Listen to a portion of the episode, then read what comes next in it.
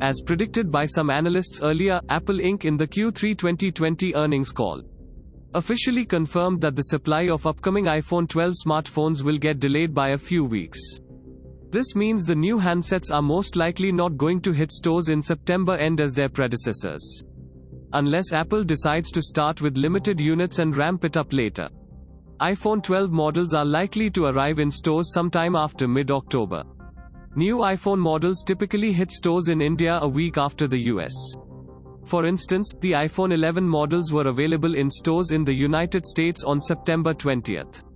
While in India they arrived on the 27th of September. Thanks for listening to the latest news Suno. Download the free latest news Suno app to listen news in less than 60 seconds.